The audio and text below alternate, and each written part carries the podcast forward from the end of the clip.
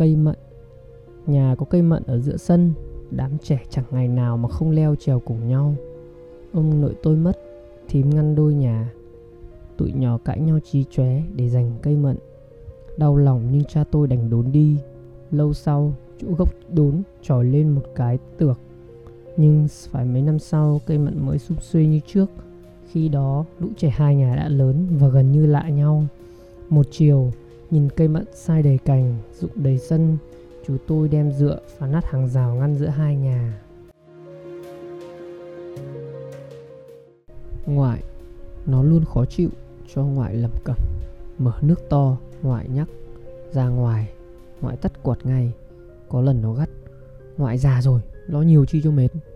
Ngoại nghe, Thở dài, Sườn sượt, Ngoại về quê, Nó mặc sức tung hoành, Cuối tháng Món lương công nhân ít ỏi vơi quá nửa vì phí điện nước.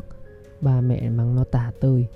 Tối về, biết chuyện, Ngoại lụm cụm lần dở gói tiền chắt chiêu, Bọc mấy lớp giấy báo, Đưa mẹ. Con cầm lấy, Má già rồi, Cần gì đâu. Nó nghe, Hòa khóc. Bánh gai của mẹ. Mẹ lặn lội từ quê lên phố thăm thằng út trọ học. Giỏ bánh gai theo mẹ khệ nệ đường xa Để con ăn cho đỡ nhớ quê. Con mừng qua quýt, Trao mày thật khẽ. Mẹ đâu biết giờ con thích cà phê, Thuốc lá hơn. Mẹ về, Giỏ bánh vẫn buồn thiêu nằm trong góc nhà. Sực nhớ, con cua vội mang qua phòng thằng bạn đồng hương. Ăn lấy thảo mày.